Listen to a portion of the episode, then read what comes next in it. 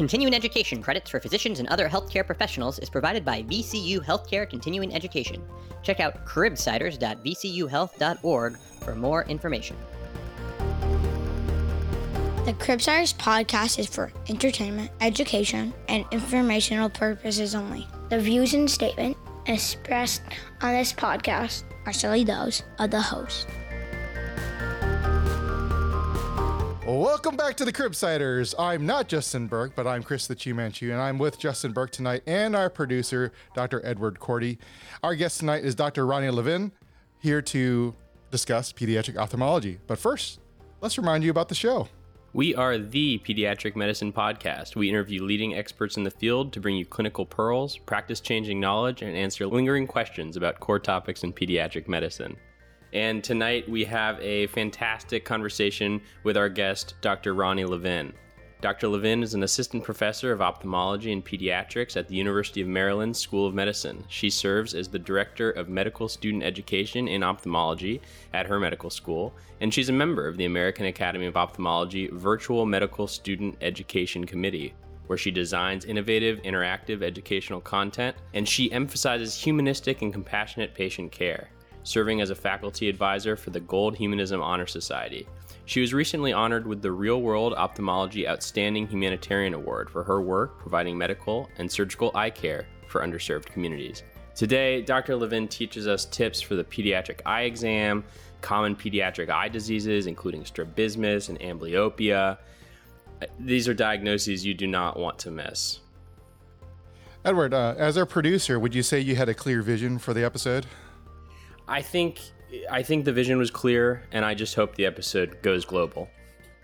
That sounds good.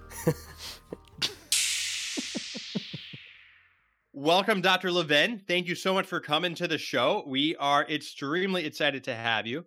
Because we're an informal group, let me start by saying, is, is it okay if we call you Roni through the show? Yes, that's fine. Okay, well, welcome to the Cribsiders. Yes, welcome. Thank you for having me today. We are very fortunate to have you to talk about some general pediatric ophthalmology topics. But before we really dive into some content, we'd love to, get to know you a little bit better. And so, can I ask, can you start by just giving us a one liner to describe yourself so the audience can know a little bit more about you? Yes. Hi, my name is Roni Levin. I am a pediatric ophthalmologist in Baltimore, Maryland. I'm a also a medical educator. I'm a mama of two little kiddos, a two year old, a five year old, and I also have a golden retriever puppy named Sky. Sky. It's a full house. Full house. Amazing. So, you know, my favorite question usually when I we have a guest on the show is I ask, "What is your favorite failure, and what did you learn from it?" That is an excellent question. So, I actually failed my very first anatomy exam in medical school. And after being at the top of my class throughout high school and college and crushing every exam, I was completely devastated to fail an exam for the first time in my entire life. So I initially doubted my self worth and whether I can actually make it through medical school or if I even belong there. And I quickly learned that medical training was a whole new ballgame. So I breezed through school before, but now suddenly my peers were all valedictorians and they all had perfect standardized scores. So my school advisor was so encouraging. She paired me with a classmate, shout out to Melissa, who helped me and she learned, taught me how to study. And I eventually developed new study strategies. I passed anatomy. Eventually, I excelled in my studies. And eventually, I matched at my top choice ophthalmology residency program. So, you know, this was my very first major failure, but it taught me that education is really a team approach. So, my classmates and I studied in groups. We would all support, uplift, and encourage each other. And my takeaway advice for trainees, students, residents would be just as my daughter, who's my very wise kindergartner, says teamwork makes the dream work. So, medical training can be challenging, but it's important to learn to ask for help when you need it and also to lean on your peers for support and advice. Well, I love that. I, I love it. I had good med school memories of working together, of the, the teamwork, and it's nice. And I also very much bombed my first anatomy test, so that oh, good. Uh, so I'm not alone. Close to home, yeah. What I really like about the way you, you you talked about it is, I think a lot of people may say, "Oh, you know, I failed that that exam, but you know, I had perseverance and I worked really hard and I got better." But your takeaway was teamwork, and I I love I love the fact that you have the way that you, you brought that up. So yeah, I think it's super important. And, you know, all throughout medical training, we leaned on our co residents. So, my my co-residents i'm still in touch with them. One of them you know i talk to her almost every day. We have parallel lives. We have kids that are the same age. And so i think you know there's this sense in medicine of it being you know competitive or the students that do really well or we call them the gunners. But i think that you know really working together as a team to try to uplift each other and really get everyone through it. You know, our goal should be for everyone, you know, all your peers to take great care of patients and, you know, to be excellent. So you got to lift each other up. Yeah. And for a lot of our listeners, our trainees, you know, our students or residents, do you have uh, what's the best advice that you you could give some of these trainees who are going through kind of a tough time right now? So I think that it's always important, you know, you have hardships in medicine, but it's always important to be humble and to be kind. And throughout my career, I had various role models and mentors that made a lifelong impact on me. So, you know, I'll just name a couple of them. So, Dr. Albert Ali, he's an ophthalmologist from a small town in Pennsylvania and I joined him starting in medical school on various medical missions in Central and South America.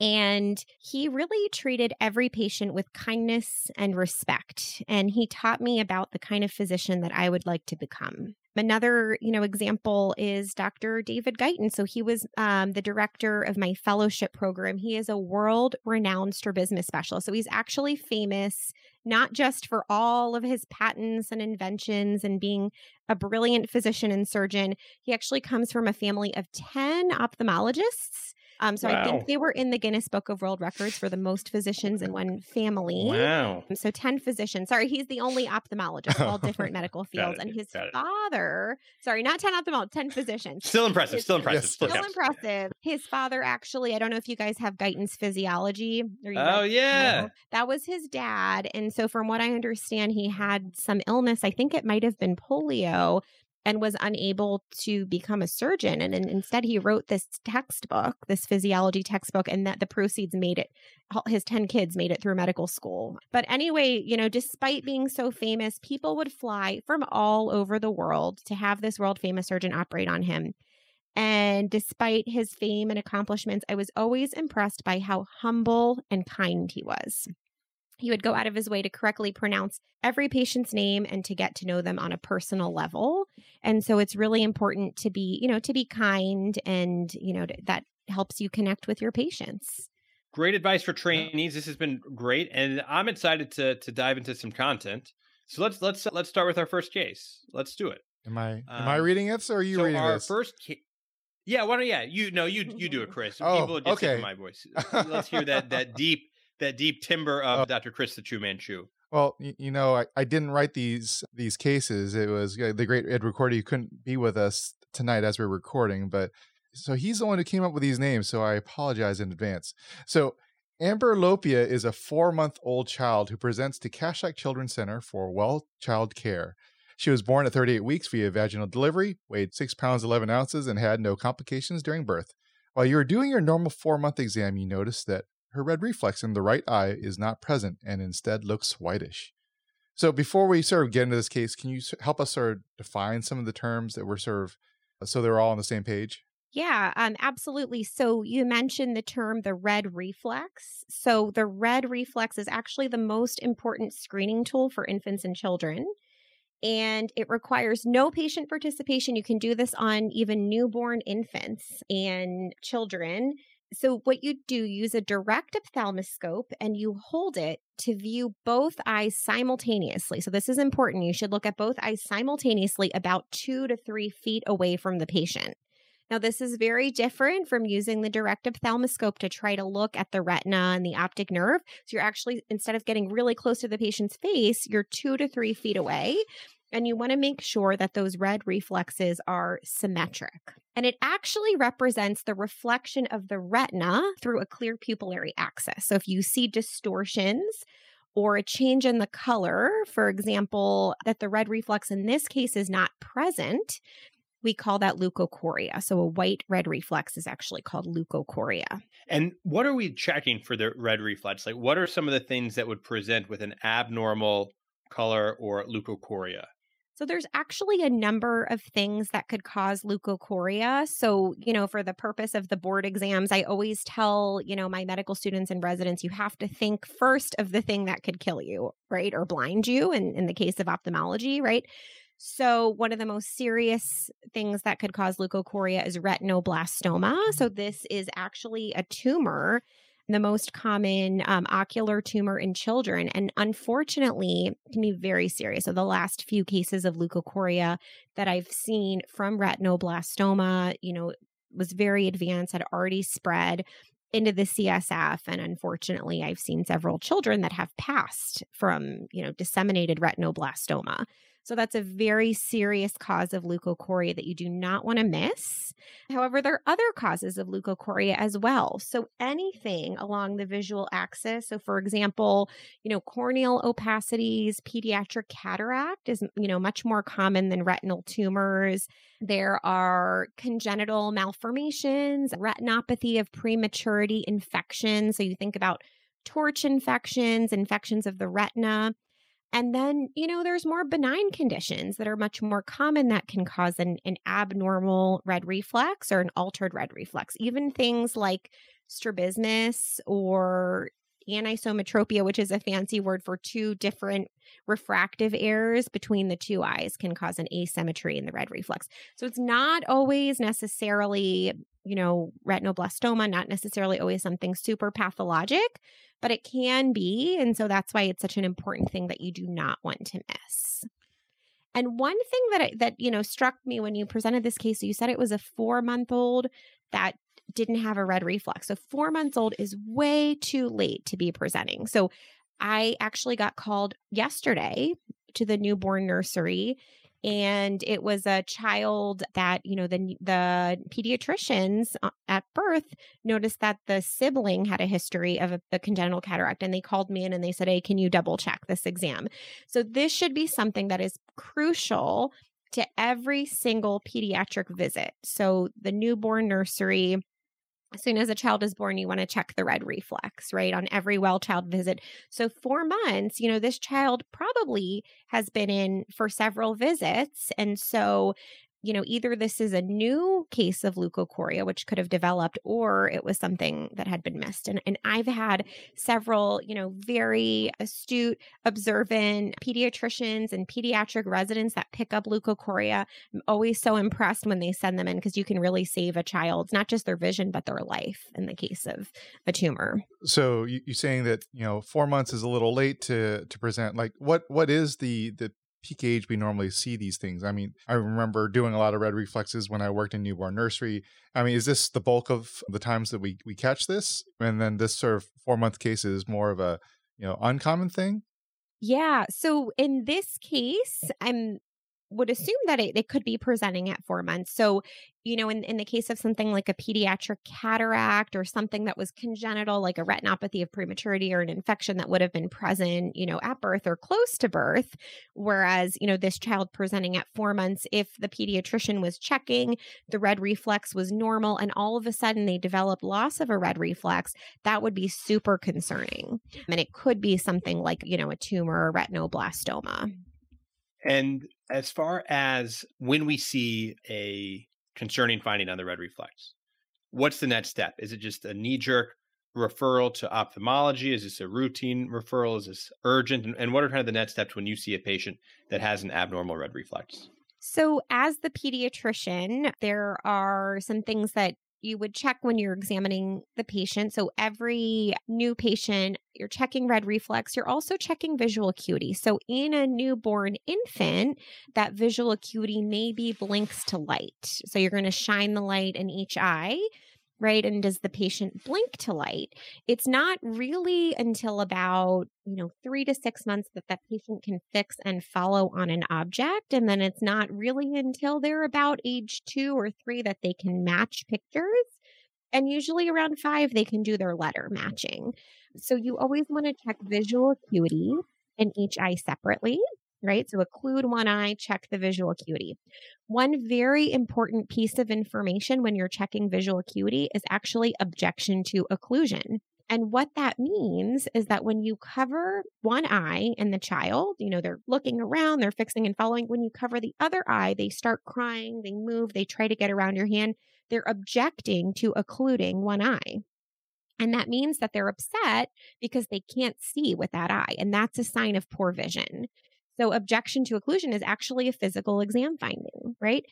So, you know, as the pediatrician, you're checking visual acuity you're checking that red reflex, like we talked about, two to three feet away with your direct ophthalmoscope, looking at both eyes simultaneously. Other things that you want to check are the pupils, right? Are the pupils reacting properly to light? Are they equal? Are they symmetric? Are there any external findings? And then, you know, lastly, you can check the eye movements, the motility. So I, as a pediatric ophthalmologist, and, you know, many of the listeners, your pediatricians, pediatric residents, medical students interested in pediatrics, I keep a whole bunch of toys. So I don't know about you guys, but I have a whole cart. You know, I've got toys, I've got puppets, I've got flashing lights. You got to keep their attention. And you can use those lights and objects to check the motility. So you're moving the objects around, watching how they're tracking, right? So should be checking those things on every patient. And, and those are, you know, exam findings that are pretty quick. They can be incorporated into every well child check. So, you know, it takes but 30 seconds to use your direct ophthalmoscope, check that red reflex, quickly check the vision, quickly check the pupils, you know, do a quick external exam, and then you can move on to the next step of your exam. So say say we do have an exam finding that's abnormal. Like what do we do then? Is there an urgency? Do I need to say, you know, we need to get you to a pediatric ophthalmologist now because this is really, really bad? Or is this like, all right, you know, maybe I just didn't do it right. Maybe I'll wait till the morning, I'll repeat my exam and like what what's the urgency that I have to worry about here? So I never mind getting consults for these patients. If you're not quite sure about the red reflex being symmetric, always give your local friendly pediatric ophthalmologist a call. We're happy to take a look. If you, as the pediatrician, you know, feel strongly that you really see leukocoria and that the red reflex looks abnormal and that it's whitish, that's very urgent. So I, you know, want to get the patient in within the next few days or within a week. If it's more of a dull red reflex, that could be, you know, from strabismus or refractive error. That's something that could be, you know, within several weeks to a month. One example that you know that I'll give you of some of the more benign things that can cause an asymmetric red root red reflex is actually refractive errors. So the way you know many people parents and you know even pediatricians that come and join me in clinic say how in the world can you figure out the glasses prescription on a 2-year-old right? So a 2-year-old is coming in. I don't know if justin or chris if you guys wear glasses but if, when you go into your ophthalmologist they're putting you in front of this machine called the phoropter they say which is better one or two you cannot a two year old can't do that, right? They don't understand what you're talking about. So, how in the world do you check glasses in kids? So, we use a tool called retinoscopy. So, retinoscopy, a retinoscope is a little instrument. It looks kind of like the direct ophthalmoscope. And we actually shine the light and we're getting the red reflex. And then we add plus lenses or minus lenses until we neutralize the red reflex. And that's how I figure out precisely and exactly what the prescription is and what prescription the child needs. So the red reflex is something that I use as a pediatric ophthalmologist to figure out the glasses. So just, you know, just to give you context, if you have a very dull red reflex, so for example, let's say I have a patient who's highly myopic or nearsighted, they're a minus 10, their red reflex is going to be very dull. And I'm going to hold up lenses until I neutralize and get a bright red reflex. So in fact, refractive errors or asymmetric refractive errors can cause a dull red reflex. Another, you know, much more common thing that we see is strabismus. And we'll, you know, get into this a little bit later. We'll talk more about strabismus, but strabismus is a misalignment of the eyes, right? So when a patient is looking at you and you're checking the red reflex, you're assuming that you're getting a bright red reflex right at the back of the eye, in the center of the eye, in the macula. If the eyes are crossed, if they're turned in or if they're turned out, that red reflex is going to be dull because you're shining the light off the peripheral retina, not the center of the retina. And so, strabismus, misalignment of the eye, can cause an asymmetry in the red reflex. And there was this big campaign that came out when I was a pediatric ophthalmology fellow. There was a story of a mom who took a picture of her child and on the film, I guess she posted it on social media, and a friend of hers said, Oh, the red reflex looks white in one of the eyes. And the mom took this child in. The child ended up having retinoblastoma. It was treated and diagnosed early. The child survived. And so there's this big campaign, you know, know the glow, and it's very important. However, when that story, you know, it became viral and it was all over the news, all over the radio. And so at the time I was a fellow and I would I was on call and I got a slew of calls from all of my patients. All of a sudden, oh my gosh, my child's, you know, red reflex looks weird in pictures. Do they have retinoblastoma? And I was like, well, you know, your child, the well-established patient, he has, you know, crossed eyes, and and I would have to explain this to them. So even, you know, a misalignment of the eyes is strabismus or a significant refractive error can cause asymmetry in the red reflex as well. And those are far, far more common than diagnoses like congenital cataracts or retinoblastoma, but, you know, still important and warrant referral. And with the refractive error, is that mostly asymmetric in young newborns or early ages. I worry that, you know, my red reflex exam, if there was, you know, some slight blunting or discoloration, I'm not sure I would pick up on it every time, but I do think I would, you know, pick up asymmetry. Are they usually presenting asymmetrical or if a kid just has really bad bilateral refractive error, is that something that is commonly presenting in newborns? Yeah, so it is unusual to have asymmetric refractive error. So that can be something that's very difficult to diagnose. Anisometropia, that's the word for two different prescriptions.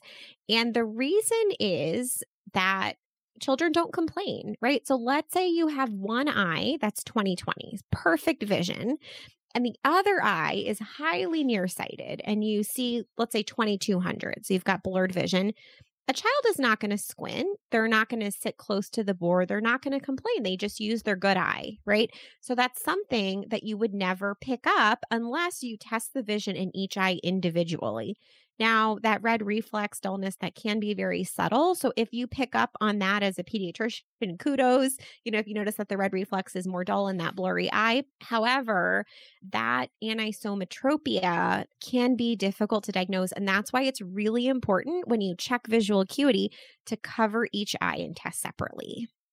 And, you know, when I check visual acuity in the patients, for adults, you guys have gone in for eye exams. You know, the doctor will give you a little occluder, right? You hold it up over the eye and it's got a hole um, that opens up so you can see through one eye. Never use that in kids. So you want to completely occlude the eye. I'll, I'll put a little sticky patch or a piece of tape because kids are awesome at peeking, right? They're not trying to cheat. They just want to get the answer right. So you got to completely cover the eye and check the vision in each eye separately. And with concern for this asymmetry, other than the retinoscopy, are there other tools that you use in an ophthalm in, a, in an ophtho clinic to get a better look at the eye, or what, what is your next step? Presuming you confirm leukocoria, what, what's the, what's the next diagnostic tool you use? Sure. So I can kind of walk you through my exam and what I do um, in the, the clinic, right? So, the first thing you want to do on every patient, whether it's an infant or an older child, is you want to check the vital signs of the eye. So, the vital signs of the eye are visual acuity, pupils, extraocular movements, eye pressure. So, pressure is as simple as, you know, we've got fancy tools that we can actually get the exact eye pressure, but you can just use your two fingers and you softly palpate. The eye should feel like a nice, soft, squishy grape, right? So, vision, pupils, pressure, extraocular movement. So, those are the vital signs of the eye. So, we check those things first. Next, I'm using the slit lamp. So that's a microscope that I can look at all the different parts of the eye. But as a pediatrician, you most likely don't have a slit lamp in your office perfectly fine. So you can just do an external exam. You can use a flashlight and take a good look. And you always start your exam anterior and work your way posterior.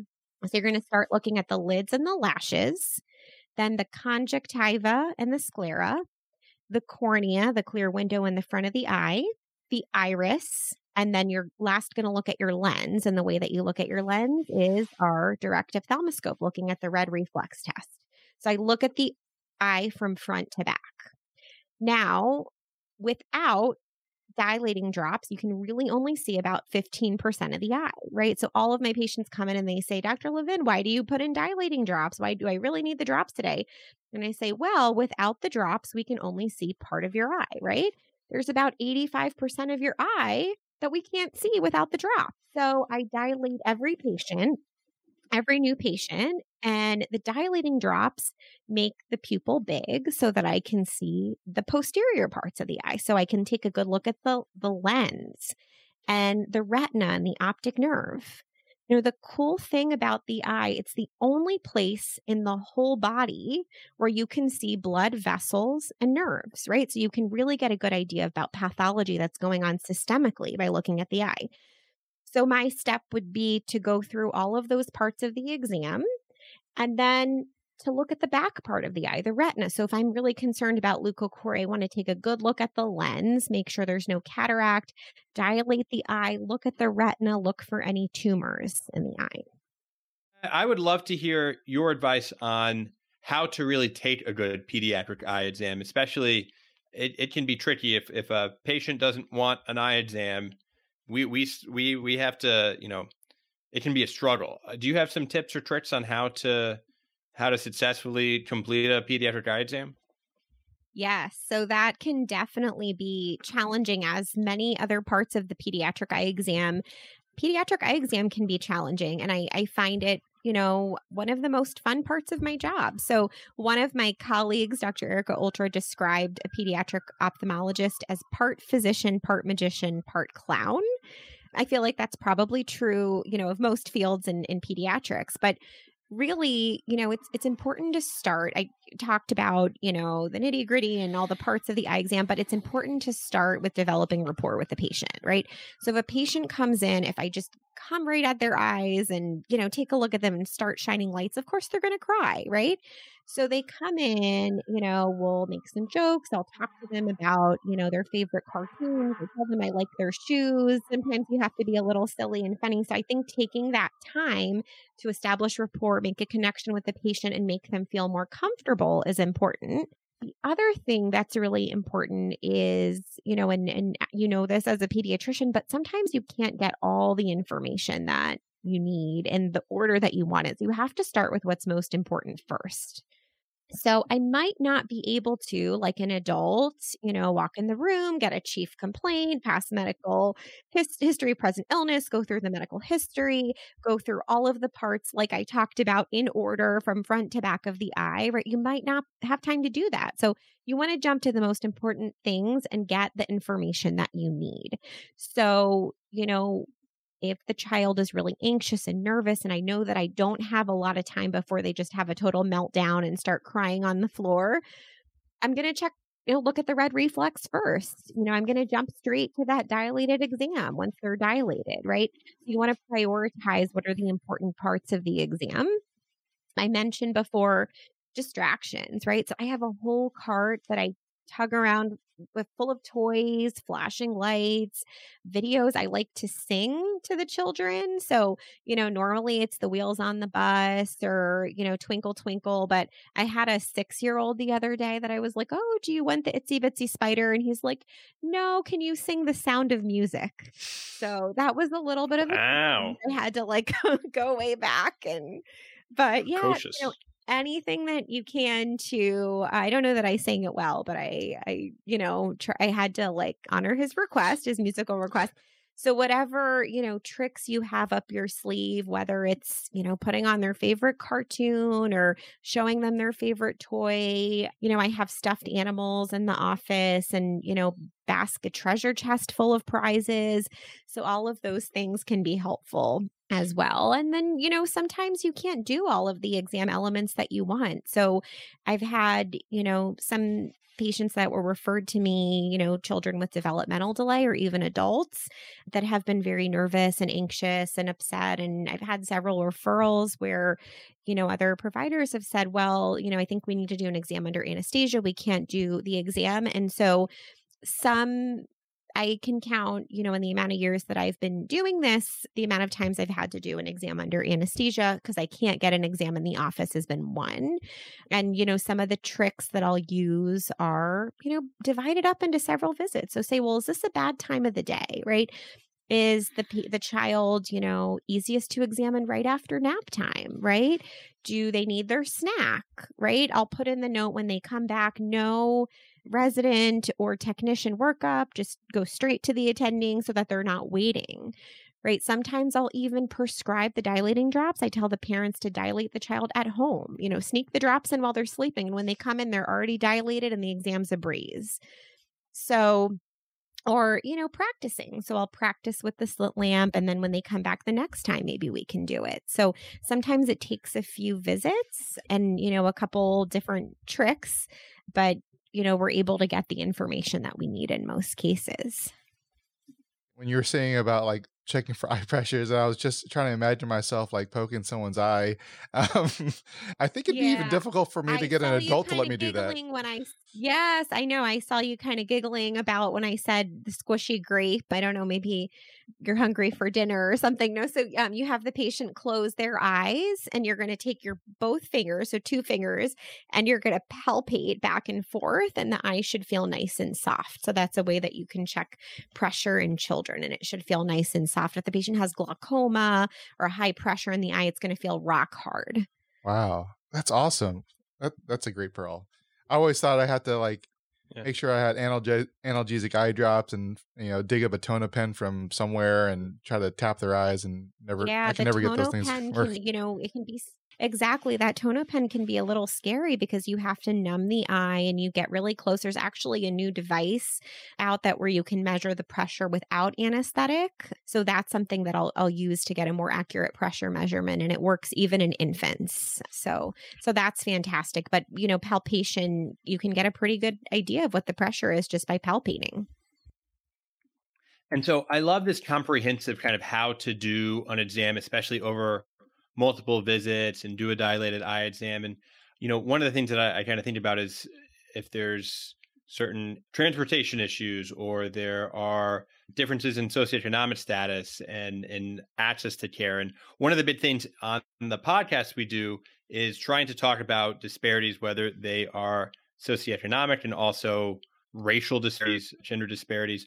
Are there specific health inequities that exist around pediatric ophthalmology issues. And can you talk a little bit about that? Absolutely. So there are major health disparities, and, you know, it's not limited just to pediatric ophthalmology, but ophthalmology in general. And so we know that there are certain diseases that are higher in Black patients and Hispanic patients. Diseases like glaucoma are more common. We know that treatment of eye diseases, including cataracts, can be delayed. And we know that specifically in pediatric patients, that high poverty neighborhoods actually have double the rate of vision problems in children. And, you know, there was a recent study in my hometown of, of Baltimore by some of my colleagues where they did these massive vision screenings in Baltimore City public schools of children ages grades three to seven. And they actually screen these children and randomize them to doing these screening exams and re- receiving free glasses in the school. And they actually found that children that received glasses through the school vision program had better reading scores. So we know that poor vision, or even from things as simple as refractive errors in kids that, you know, don't have access to care or can't afford glasses. This can actually negatively impact them in school. They actually don't do well in school because they can't see. And so, you know, seeing this problem again and again and again, you know, I've been involved in several different organizations. So one of the things I'm I'm the faculty advisor for Healthcare for the Homeless, which is a program in Baltimore where we have homeless individuals come in, children and adults, and they can receive, you know, free health services including vision screenings you know recently i was involved as the the chair of vision services for Project Homeless Connect Baltimore. So we had 600 homeless individuals come in and I organized, you know, a bunch of residents and army of medical students and, you know, optometrists and ophthalmologists. We did exams and we actually gave patients glasses that were made on a mobile van. So a van that actually came into the convention center and patients would get their glasses that day. Wow. And, you know, more recently, I started a fund, the Angel Fund for Eye Care specifically to get kids free glasses because we know that, you know, health disparities exist. And, you know, not having the means to purchase glasses or to get an eye exam should not be a reason for a child to not have good vision and be successful. So, you know, unfortunately, these disparities exist, and it's something that as pediatricians and as pediatric ophthalmologists, we really have to to work to to to help these kids and get them the vision services that they need. Those sound like amazing advocacy projects that are really important. We have a new patient for you in the Cash Slack Memorial Children's Hospital Clinic you have a four year old patient named Straub Isthmus. Over the past several days, Straub's family has noticed that his left eye has been looking towards his nose while his right eye is straight ahead. This just started when focusing on something at close, but now has really been constant for a couple months. He does have a history of prematurity where he was born at 34 weeks, but has reported, you know, seeing okay. Let's start by for now we have an individual who's approaching school age what are the other aspects of the pediatric eye screening for a four year old? You talked about it a little bit about some of the vital signs, but what are some issues going on here? What are the common terms for this type of presenting pathology? Right. So the pediatric exams, so now we have a four year old, so we can do a lot more with a four year old than we could with the infant. So we mentioned with an infant, you know, up to three months, they're just blinking to light. And then after three months, they can start to fix and follow a four year old, you can actually check a visual acuity a little bit more accurately. So, a four year old might not yet know the letters, but they might be able to identify pictures or they can do picture matching. And so, we have visual acuity pictures. There's Allen pictures and Lea pictures. They're different symbols. And what I'll do, you know, sometimes a four year old might not want to speak. They might be a little shy. So I'll actually show them all of the pictures and I'll have them point to it on the page. You know, sometimes you need a little coaxing or I'll give them their lollipop magic wand and have them point to the picture, but you can actually get a very accurate measure of the visual acuity, even if they don't yet know their letters. And, you know, other things that you want to do. So we talked about checking all the vital signs of the eye. So just to review, because it's super important, you know, visual acuity, each eye separately, pupils, extraocular movements, or pressure by palpation. And now, you know, we're a little bit more concerned about motility, motility or eye movements, right? So this parent noticed that the eye is turning in towards the nose. So, you know, there's two main categories, right? You want to know is this strabismus? Is this a misalignment of the eyes? Is this due to a muscle problem or could this be something more serious, something neurologic, right? So you want to make sure that the motility is full. So, for example, you know, when you check the eyes in all six directions and you notice that the eye can't abduct or, you know, move outward, could be a sixth nerve palsy, right? So you want to make sure that the motility is full. So first you're checking the eye movements to make sure that they're full. And then the next thing we want to do is actually to measure the strabismus. And strabismus being the misalignment of the eye. So a few terms that are important to define is strabismus. I mentioned misalignment. Esotropia is a type of strabismus where the eyes turn in Exotropia is strabismus where the eyes turn out. And you can have hypertropia, the eye up, or hypotropy, the eye down. And you can even have torsional misalignments, right? So the eyes don't just go up and down, they can actually twist. And so you can get torsional misalignment. So that's where my job gets uh, even more fun, right? Twisting eye movements. So, the way that we measure the strabismus is by doing cover testing. And so, with cover testing, we have a child fixate on a distant object and we cover and uncover the eye. And when you cover and uncover, you'll see the eye shifting to fixate on an object. And I use prisms, which are little pieces of plastic that bend the light. And I continue to add prism until I neutralize the deviation and the eyes no longer are shifting, right? So I can measure the amount of esotropia. So, for example, a child might have 10 prism diopters of ex- or they might have 50 prism diopters of e- esotropia. I can actually quantify the amount, how many degrees the eye is turning using the prisms. And I do this in multiple directions of gaze. Another really important concept in strabismus is comitance. So, what comitance means is that this eye misalignment is the same in different directions of gaze, right? So, a comitant deviation means that the esotropia is 20 straight ahead, 20 when they look up, 20 when they look down, 20 to the left, 20 to the right. That's a comitant deviation versus, let's say, a child that has a sixth cranial nerve palsy their esotropia might be 20 when they look to the left, and then 10 when they look straight ahead, and zero when they look to the right. And it, that's incomitant. It means it's different. And so when you see incomitant strabismus, you think something more neurologic that could be paretic, like a, a sixth nerve palsy, or it could be, you know, something like a thyroid eye where the muscles are enlarged. So so there's many, you know, nuances that we have to know as a pediatric ophthalmologist. But but the exam element that's the most important is that cover testing, the alternate cover testing. Now, there's some children that might not cooperate with cover testing. They might not fixate on a distant target, and in which case you just use what's called the corneal light reflex. So you shine a bright light a couple feet away from the eye, and you want to make sure that that reflex on the cornea is equal and symmetric on both sides, right? So if the eyes are crossed in, the light is going to be perfectly centered in the pupil in one eye, and on the other eye, it's going to be on the outside. It could be, you know, on the outside of the cornea. So you want to make sure that those corneal light reflexes are symmetric.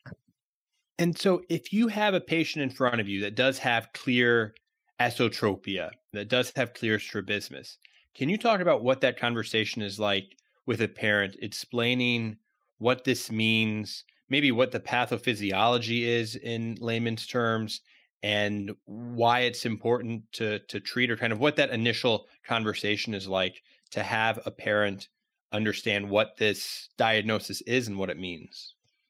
Yes. So there are, you know, a couple really important things that we want to know about the child. So, first of all, you know, our primary goal is vision, right? So we want to make sure that the vision is good in both eyes. And what happens in some cases of strabismus is a child can develop what's called strabismic amblyopia. And amblyopia, some people call it lazy eye. It's really lazy brain, right? So it means that the brain is not using the eye. So, for example, Justin, if you were develop develop esotropia suddenly, right? If something happened and all of a sudden your eyes are crossing, you would get double vision, right? One eye is looking in left, one eye is looking right. You see double, you see two images. Children do not get double vision usually, right? If it's a long-standing strabismus, because they develop what's called suppression. So their brain can shut off the visual signal to one eye. And so a child with strabismus is either using the left eye or the right eye, but not both at the same time. And what happens is the brain will usually pick one eye to use. So, for example, the brain might say, I'm just going to use the left eye and I'm going to let the right eye cross. And over time, they develop amblyopia. They're not using that right eye. So it's not a lazy eye, it's the brain, right? And they've actually done studies where they've taken kittens, right? They would shut one eye of the kitten, patch one eye shut, and then later they would look at the brain, the lateral geniculate nucleus was atrophied. So you can get actual brain damage from not using the visual system. So first we have to determine does the child have amblyopia? Is the strabismus causing poor vision, right? And the number one priority is to treat the amblyopia.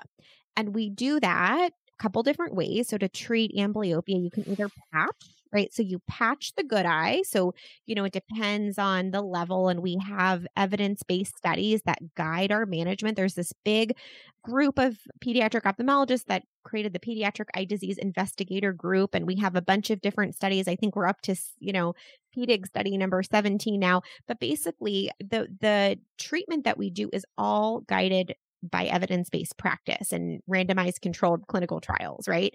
So back in the day, right, if I have a patient maybe who's in their 40s and they had amblyopia, they would do full time patching, right? You patch an eye full time, that good eye becomes the bad eye because they don't use it, right? So then they did studies looking at, you know, six hours a day. And so now we know exactly how many hours of patching to do based on the vision and if the amblyopia is mild, moderate, or severe. So, you know, in most cases, we're starting patching about two hours a day, right? And we're patching the good eye. And I always explain it to the parents, just like exercise. When you go to the gym, you know, you're doing your, your reps, you're doing your exercise. So you want to cover or patch the good eye to force the weaker eye to work. You force the brain to use the eye right? So that's the first step. So you want to find out if there's amblyopia and then you want to know if there's something treatable. So in some cases, a child who has crossed eyes may simply just need glasses, right? There's a type of strabismus called accommodative esotropia or focus crossing where the eyes uncross if you put them in the proper glasses, right? So you want to treat things like amblyopia. You want to, with patching, and in some cases, we'll use drops to treat amblyopia. You want to you know, see if they need glasses, if they have refractive error. And then in some cases, the child may end up needing eye muscle surgery. And so, you know, there's three indications or three reasons that we do eye muscle surgery. So, one is to improve eye contact and communication. So, you know, it's not cosmetic, it's to make the patient have good eye contact. So when they're communicating, you think about children that are getting teased in school, people don't know which eye they're looking with. So eye muscle surgery can improve eye contact so they can better communicate with peers and for children and adults. Two is to prevent double. So in some cases, especially in adult strabismus or children that have a sudden onset strabismus, they may have double vision. So that surgery can help, you know, treat the double. And then the third is to have depth perception or stereopsis. So, in order to have 3D vision or depth perception, both eyes need to be focused in the same direction, right? And I see, Chris, you're shutting one eye and the other. So, if you're only using one eye at a time, you don't have 3D vision. So, stereopsis is 3D vision. And so, in order to have 3D vision, both eyes need to be working together. And stereo vision or 3D vision is something that develops when you're young. So, we have sort of a short window between those connections between in the eye and the brain being solid. And at that point, you can't change it. And so that's one of the reasons that it's really important to diagnose and treat strabismus and amblyopia early because we don't want to miss the window of having that child have the ability to have stereopsis and see 3D. Can I ask a clarifying question? The sorry, amblyopia is you said it's important to identify if that is occurring. That is just a vis- visual acuity test. Is that correct? Exactly. So amblyopia um, is decreased vision, and it can happen. There's really three different types of amblyopia. So there's strabismic amblyopia. So that's the the type that we just discussed. So when the eyes are misaligned, the brain shuts off the vision in one eye. It just uses the other eye, the straight eye. That's called strabismic amblyopia. The second type of amblyopia is refractive. So, just like we had mentioned earlier, a child that has good vision in one eye and the other eye has a really strong refraction, right? They're either nearsighted or farsighted. The brain doesn't use that eye because the vision is blurred. So, that's called refractive amblyopia. And the third type of amblyopia is called deprivation amblyopia. So, for deprivation amblyopia, there's a structural issue that's depriving the patient of vision. So, that could be ptosis, a droopy eyelid. It could be a congenital cataract, right? It could be an infection or something in the retina, like we talked about retinoblastoma. And so, you know, the treatment for those three things is very different because if a patient has a structural issue, so for example, you know, an infantile cataract, we have to treat that within the first few weeks or months of life or that patient can have permanent amblyopia or damage to the visual system. So those are, you know, the refractive, the strabismic, and the deprivation amblyopia. So you were saying earlier that the amblyopia you sort of categorize into mild, moderate, and severe, right? What what exactly is like the prognosis? Yeah. So if you if they're mild, then if you're able to treat the one thing, whether it's strabismus or it's um, retinoblastoma, if you have that treated, then they're likely going to do well. Uh, versus like moderate, like is it 50-50? Like how, what does that look like, and how do you talk to the parents about that? Yeah, that's a great question. So, you know, mild, moderate, and severe has to do with the level of visual acuity, and all levels are very treatable. And the key is early diagnosis, right? So the earlier the better. If you wait too long, those connections are solid and it's too hard to change, and compliance.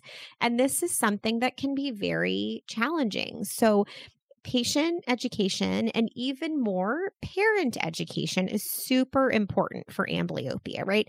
So you tell a parent you need to put an eye patch on your screaming toddler 2 hours a day. You know, that's not easy. I have a 2-year-old, right?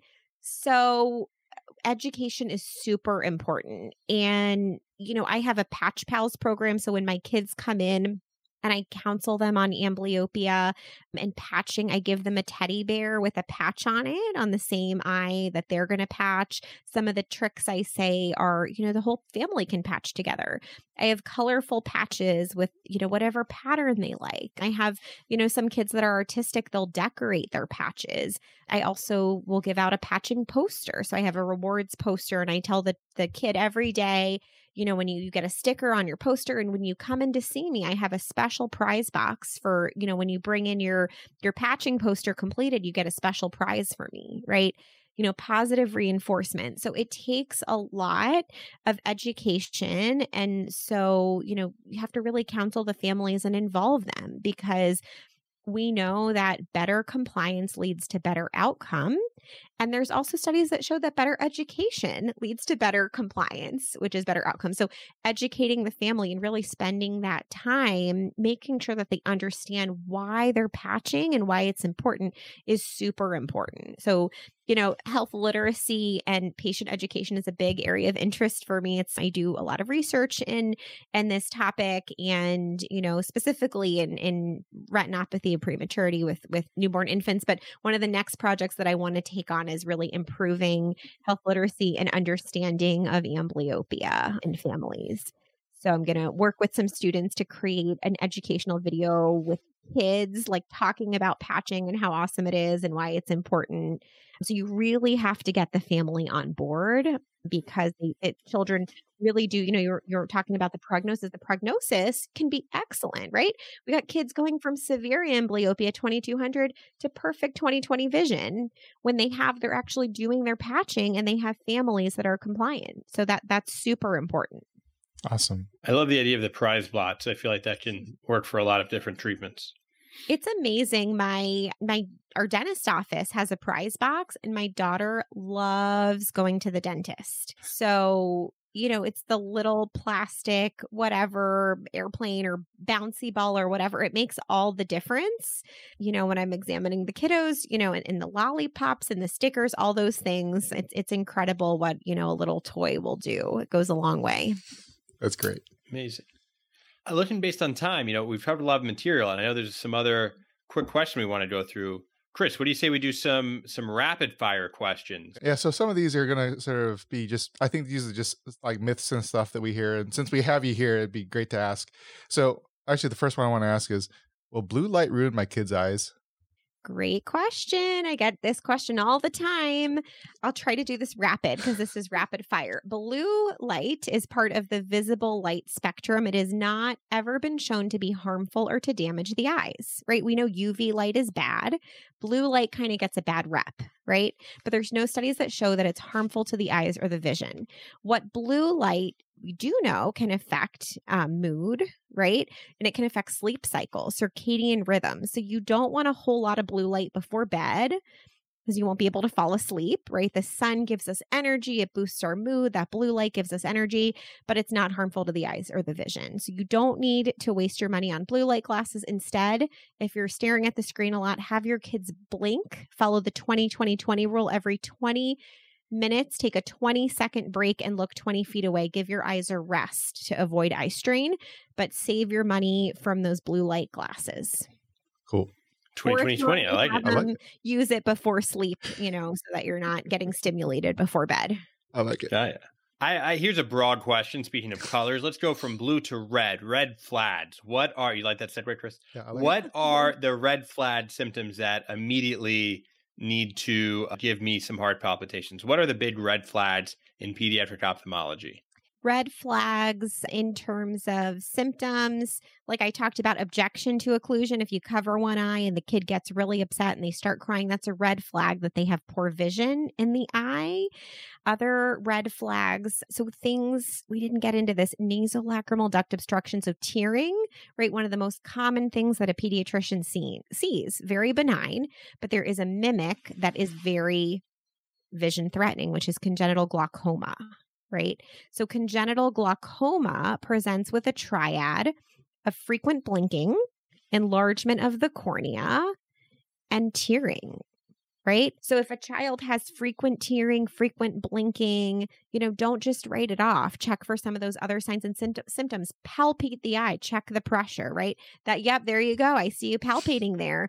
So, you know, tearing, you know, tearing of both eyes, enlarged cornea, that's a red flag because, you know, tearing, nasolacrimal duct obstruction, benign, glaucoma, not benign, vision threatening. Awesome here's one that I get all the time. Well, I don't get all the time, but I think it comes up often enough that I feel that maybe I should know better.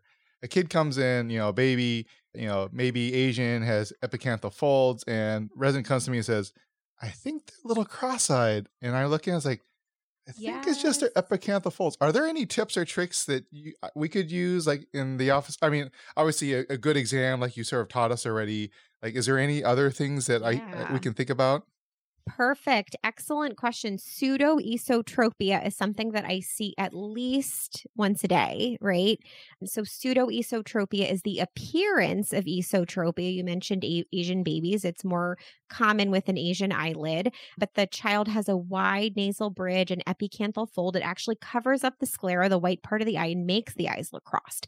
The way you tell the difference between pseudoesotropia and true esotropia is number one, look at your corneal light reflex. Shine the light about two to three feet away, and that light should be perfectly centered in both eyes, right? So if the light reflex is symmetric, the eyes are straight. And then the second thing you want to do is the cover uncover test.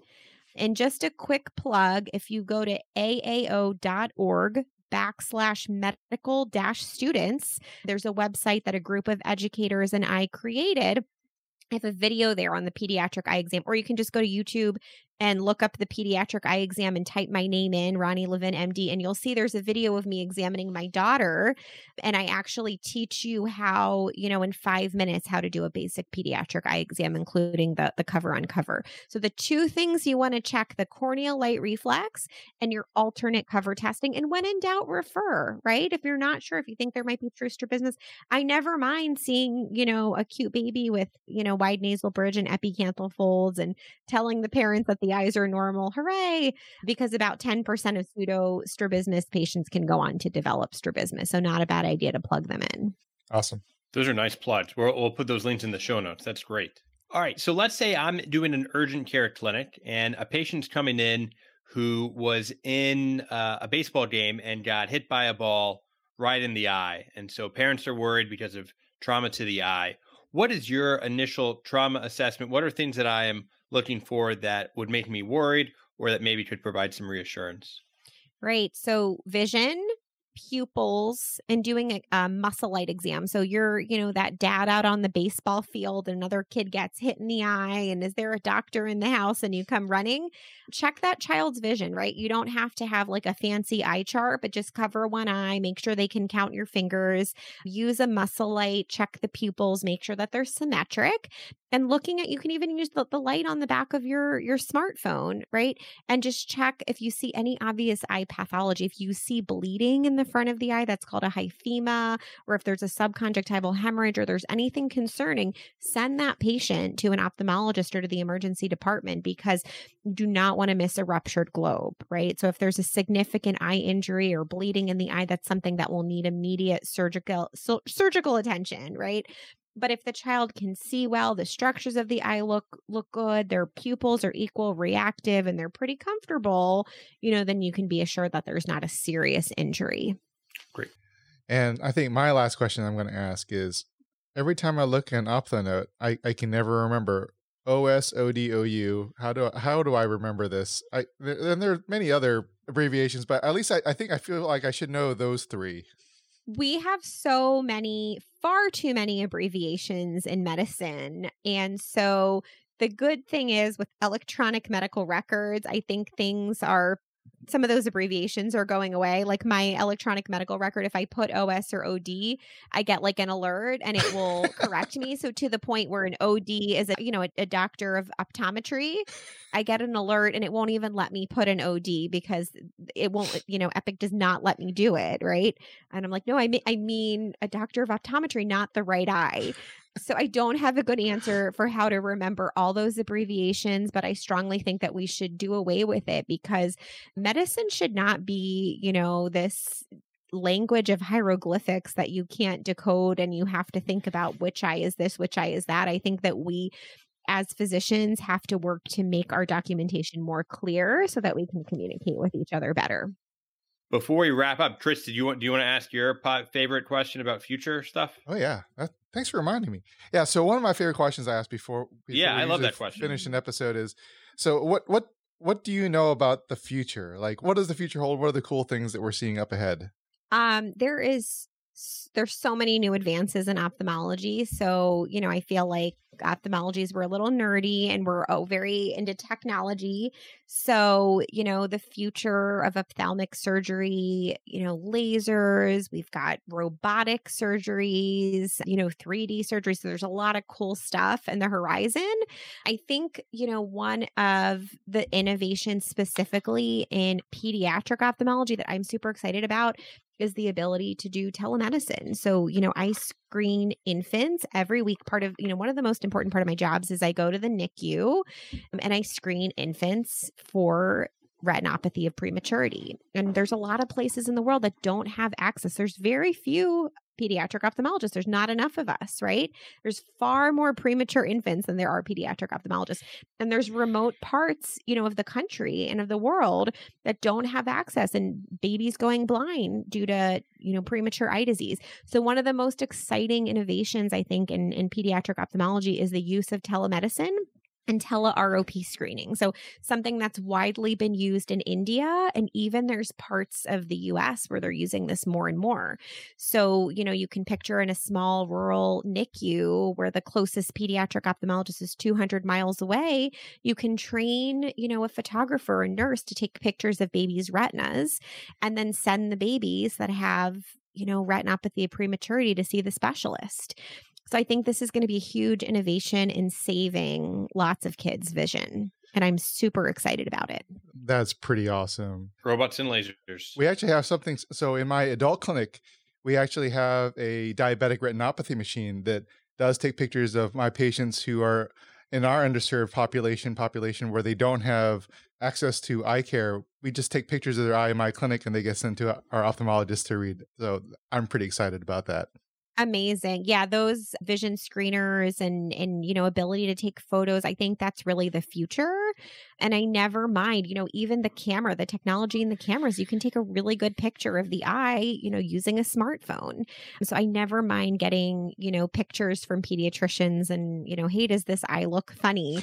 And there's, you know, Justin was mentioning some apps. So there there's apps where you can actually take pictures of, of retinas, right? There's cameras where you can take pictures of the retina. So I think that, you know, this this use of digital imaging is really the way of the future and it's to just really improve patient care and even access for those that that have poor access to care.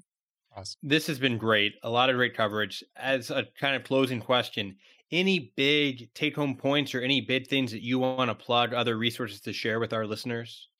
Yeah, sure. So, as I mentioned, I'm part of the American Academy of Ophthalmology Medical Student Education Virtual Education Committee. And so we have this great website, which, you know, you can share with your listeners, aao.org backslash medical dash students.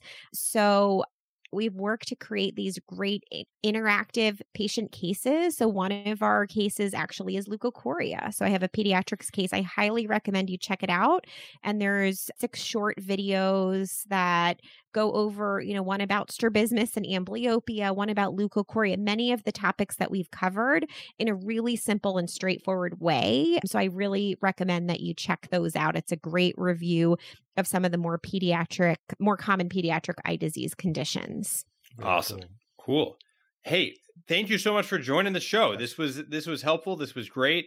I can see clearly now for all of the strabismus and other cases that come into our clinic, and I, I, think this is going to of be your great. eye puns. Oh yeah, we'll have we'll put more in the intros and outro for sure. Okay, Um, awesome. Love it.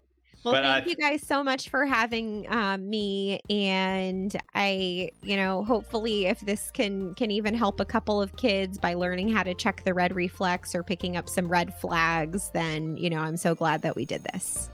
Absolutely. Thank you for your Thank time. you. Thank you. Thanks so much, guys. Have a great night.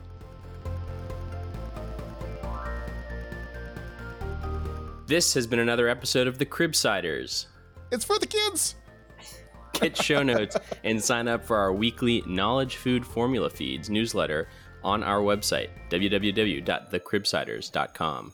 We're committed to providing you with high value, practice changing knowledge, and to do that, we need your feedback. So please subscribe, rate, and review the show on Apple Podcasts or contact us at thecribsiders at gmail.com. Special thanks to our producer for this episode, Dr. Edward Cordy, and our wonderful social media team on Twitter, Instagram, and Facebook. This has been Chris the Chew Man Chew. I've been Edward Cordy. Thank you, and good night, and have a good one. See y'all. See you later.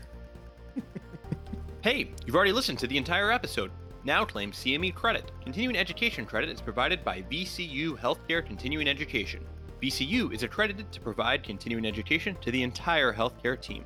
Check it out at cribsiders.vcuhealth.org for more information and to claim your credit after listening to this episode.